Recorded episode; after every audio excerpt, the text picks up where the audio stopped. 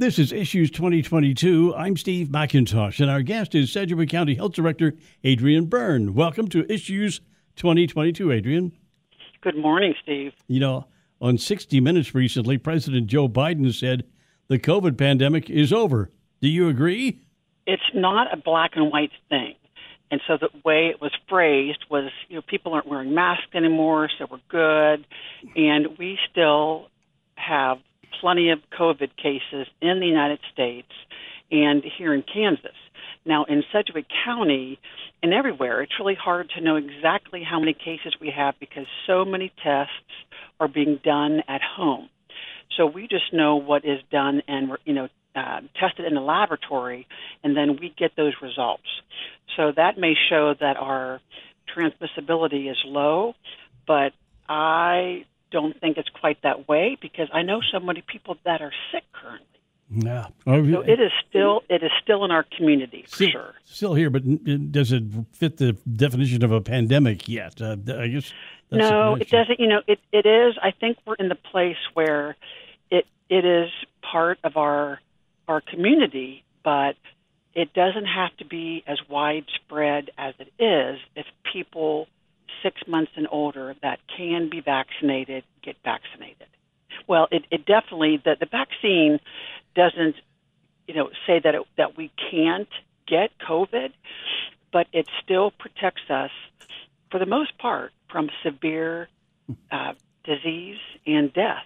And even if it's not severe disease, I had COVID and I'm vaccinated in June after a vacation, and I didn't feel very well. So even though it's endemic and some people say, oh, it's like the flu, I can get it. Well, you don't want the flu either. You feel really bad. And then you miss work. What should we know about the most recent COVID variants, Adrienne? Well, and that fits into the updated new booster because right now 100% of our new cases are the Omicron BA.4 and 5 variant. And so the new booster that we have and that is in our community is a bivalent, and that means it targets both the original coronavirus and the BA.4 and 5 variants. The original coronavirus is very different from the virus we have now because it's mutated so much. But the studies have shown that in order for the new booster to be as effective as it can, that we still need to have those two primary doses, either the one Johnson & Johnson or the two primary of Moderna and Pfizer under our belt for it to be as effective as it can be. Just need to wait 2 months after your last dose, whether it's you've had all the boosters or whether you just had the primary, whatever was your last, as long as you have that primary to have that foundation, 2 months and you can get the booster. So I guess what you're saying, you're still recommending boosters, COVID boosters this fall then, huh? Absolutely. And that is for anyone 12 and older can get the new bivalent. We do still have the booster for under 12 because the bivalent hasn't been approved yet for 11 and under. So, but yes, everyone still needs to be vaccinated because that's really helping keep our hospital numbers down. And even though there's, you know, that natural infection, that natural immunity that we can have a little bit after we've had COVID, you don't want to rely on that. And in the very beginning, we would say, oh, you're good for 6 months. Well, that's not the case anymore because these variants are changing. So if someone's had COVID recently, it's recommended that you wait 3 months and then get that booster for the protection that you need. Well, now, will these shots continue to be offered free of charge, Adrienne? Well, currently, and I know that at some point the government is looking at stopping that. So, you know, right now places can charge an admin fee, which can be up to, you know, $30, $40. But we are still giving them at no charge at our mobile clinics and at our 2716 West Central location just need to make an appointment to come into the clinic to be vaccinated, but those still are at no cost. How would you describe the impact of this pandemic here in Sedgwick County over the past year or so? Oh, my. Well, you know, in the beginning it was awful because so many businesses either were not able to be open or were affected so much by the pandemic. People weren't going out. There were limitations on the number of people that could be in a business and gatherings, and so it affected so greatly our businesses in Sedgwick County and everywhere, you know, in the United States. More recently, it's still a challenge to find people to hire, and everyone is still feeling that effect of not quite sure where everybody is, but there's a shortage of people to hire. And do you have your own bout with COVID? I think you just mentioned it a minute ago. Yeah. I did. I had never had it, and then my daughters and I went to Mexico in June. We were one of the only ones that wore K95 on the plane, in the airport, but once we got there, I kind of put it out of my mind too much, and I know when it was the first night that I think that I got it because it was the only time we were in an enclosed place and around other people, like eating dinner with. And so, yes, and even though people don't want to get the vaccine because they can feel bad for a good 24 hours, that is much preferable to feeling bad for like 5 days. So just because you're vaccinated doesn't mean you won't feel bad and be tired and maybe out of breath. So it's worth it. What can you tell us about reactions to the COVID vaccines and the boosters? And I'm talking about, I've talked to people who the doctors are saying, well, it could be a reaction and this and that and the other. In fact, in my own case, I had a little problem with a heart condition after I took the booster or the shot. What do you say to that, Adrienne? Well, it's really hard to not for people to not look at cause and effect. And, you know, there can be reactions, not saying that there can't be, but they are few and far between. And what we're finding when we dig more into those cases or hear from people that have been, you know, gone to the doctor and had tests, that it wasn't related to the actual shot. It was just the timing. And so people think it's related, but it's not. But again, there have been certain effects that we have talked about when those have come out, with Johnson & Johnson, for example. So, you know, that's why we have that report line for if someone passes out after we give them a vaccine, we have to report it. So any kind of effect that we hear about, it goes into a database that CDC is always monitoring. And if there are similarities, like Johnson & Johnson, they're able to say, you know, we need to look at what's going on here to stop this. I'm talking about long-term reaction. And that is another great topic, Steve, because people can say, you know, I don't want to get the vaccine because I felt really bad for a day or two after, but there are people that are being called long-timers that have long-term effects from getting COVID. And, I mean, 30-year-olds I've spoken to that still they're not back to exercising after 8 months because their lung capacity has been, you know, damaged by COVID. So, and that's just one of the many ways that people can have long-term consequences. I haven't heard of, I don't know of any here in Sedgwick County of long-term from getting the vaccine.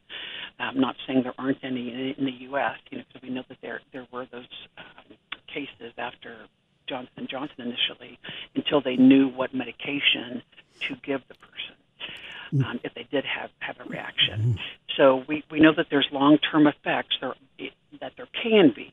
I don't have a long-term effect, you know, had difficulty breathing for about 3 months after, but there are people where it's much longer if they do get COVID, so it is not worth the risk. Do you think health officials responded, I'm generally speaking here, responded quickly enough during the pandemic, or as we realized there was a pandemic? Do you think that overall health officials got a handle on this quickly enough? You know, it's really easy to sit back and criticize people, but there were so many decisions that needed to be made. And, did we have supplies quick enough to be able to test people? No. I mean, that was really hard because we could only test those with symptoms at first, and that was really hard. And so the supply chain wasn't ready to be geared up that quickly. So I think the important thing is that, hopefully on a federal level, they've learned a lot. I know here in Sedgwick County that every 6 months we do an after-action report with all staff, and we've recently gotten our community partners together. And about 80 different partners came, and we're going to be meeting with them again to let them know the results of that meeting, and then to get into work groups looking at, we asked them, what could Sedgwick County Health Department have done to respond better and also to meet your needs? And then the other question was, going from here on, how can you be better prepared? How can we help you be better prepared? And how can we work better together as a community? Because it really, we can't do it alone. It takes everybody. So, we are learning from our mistakes and what we didn't know that we do know now, so that we are better prepared next time. And part of that is we have to continue to get funding so that we have the number of employees and the infrastructure we need to be prepared versus money coming in when there is an incident or a pandemic and then it dries up again, which happened after H1N1. Ed, it became controversial and political on what steps need to be made, and people didn't want to be told what to do, and they had personal freedom.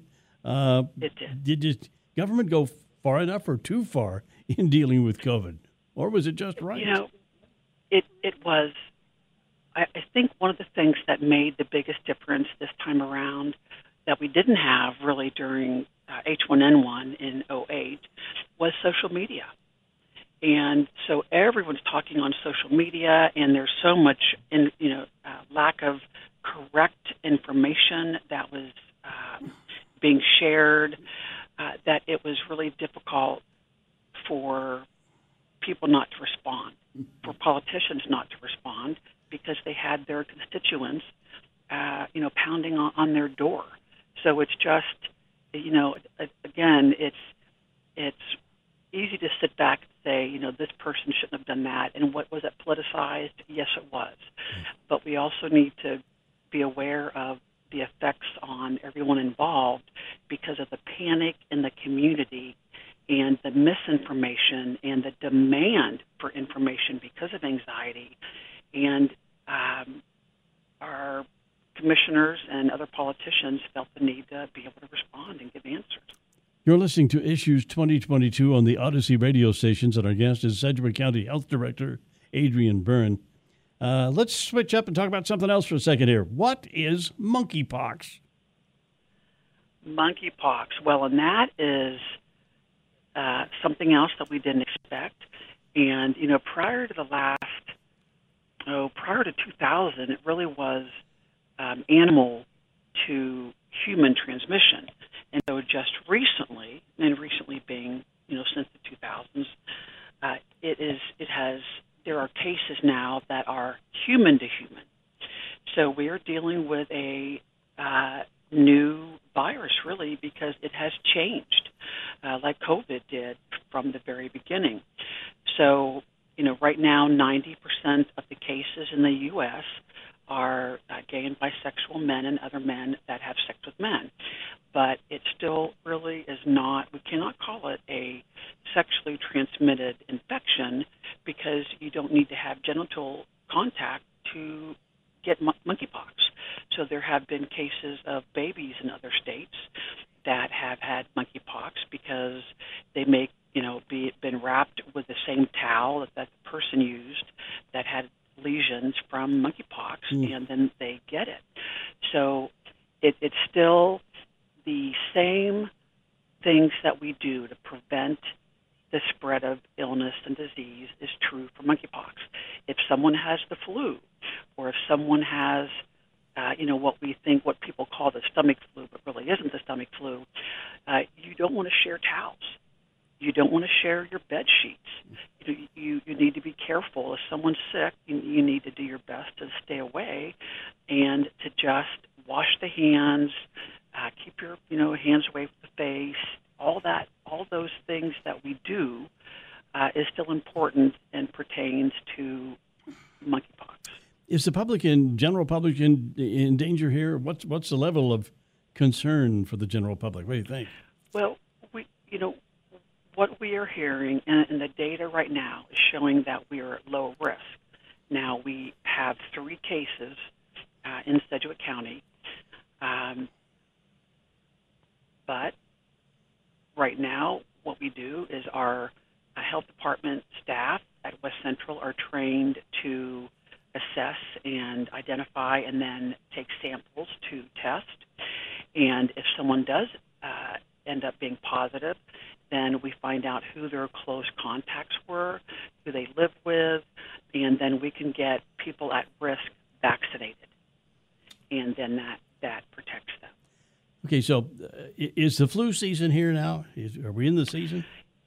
We do not have our first case yet, and even though flu is not a reportable disease, and that's where COVID will get sometime soon, hopefully, even though it's not a reportable disease, the hospitals do let us know when they have their first case, because then we can say, hey, it's in the community, and so let's rev up our prevention, because flu spreads pretty easily, and if you've had the flu, you feel downright awful for 5 to 7 days, and it is memorable. I've had the flu one time, and I get the flu shot because I don't want it again.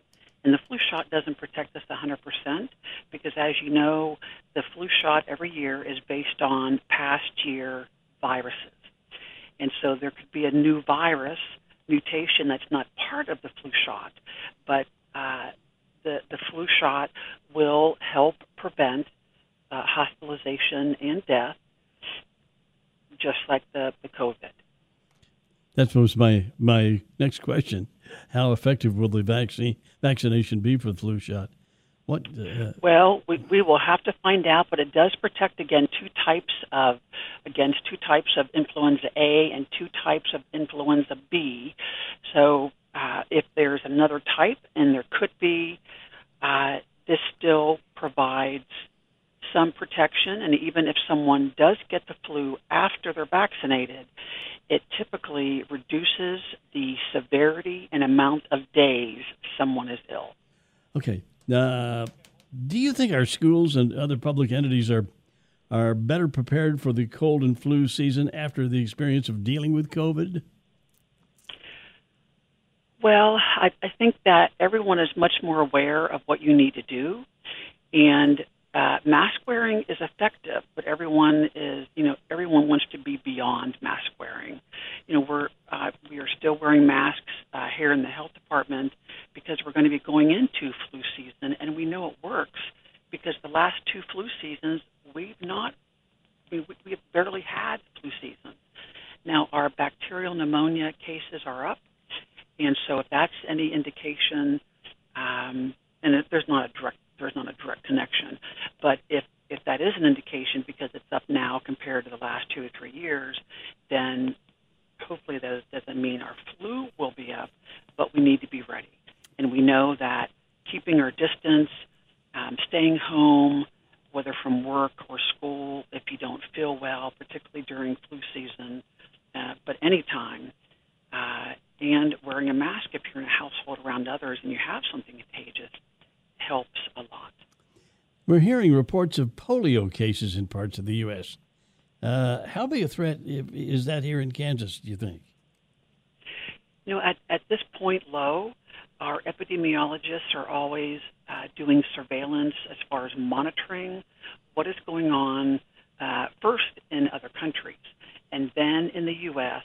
and more closely in surrounding states that might be having our community at risk. At this point, there's low concern, but we have our antennas up and are monitoring that. Is the health department being funded adequately, Adrienne? You know, right now through ARPA, which goes until 2024 for us, we definitely have more depth than what we've had before, but we need continued money for infrastructure because if we don't have it, then after 2024, we're back to where we were.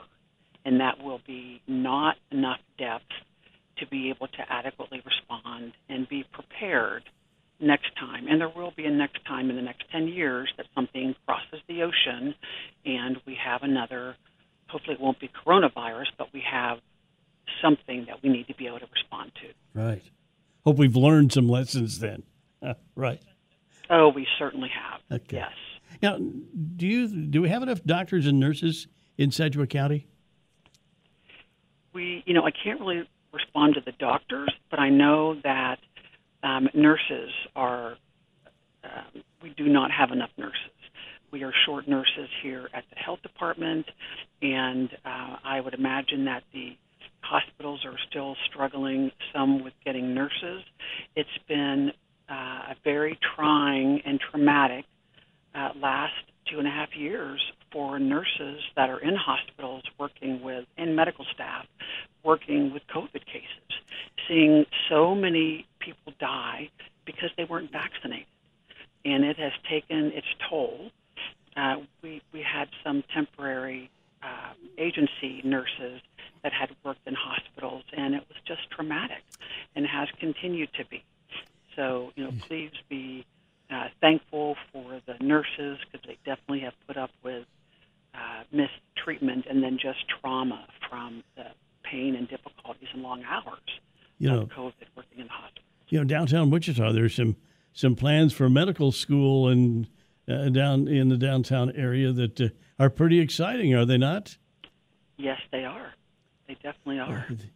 That might be an answer right there. Get some more people involved in the field. We also need nurses, though.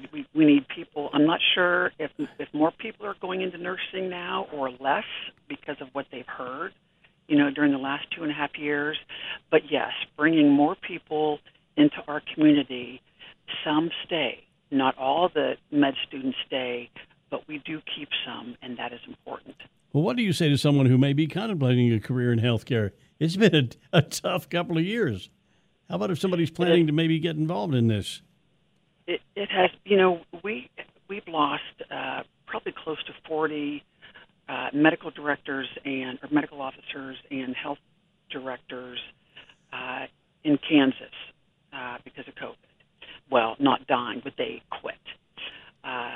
They retired. They quit because it's been difficult for public health also, and we have new people coming in, so people are still dedicated to helping the community and to providing them the medical care that they need, and so we are very thankful that we still have people that are here and hanging in there and coming into the field to help protect people in the community.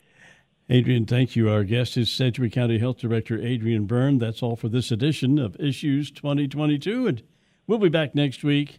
Thank you for listening. I'm Steve McIntosh.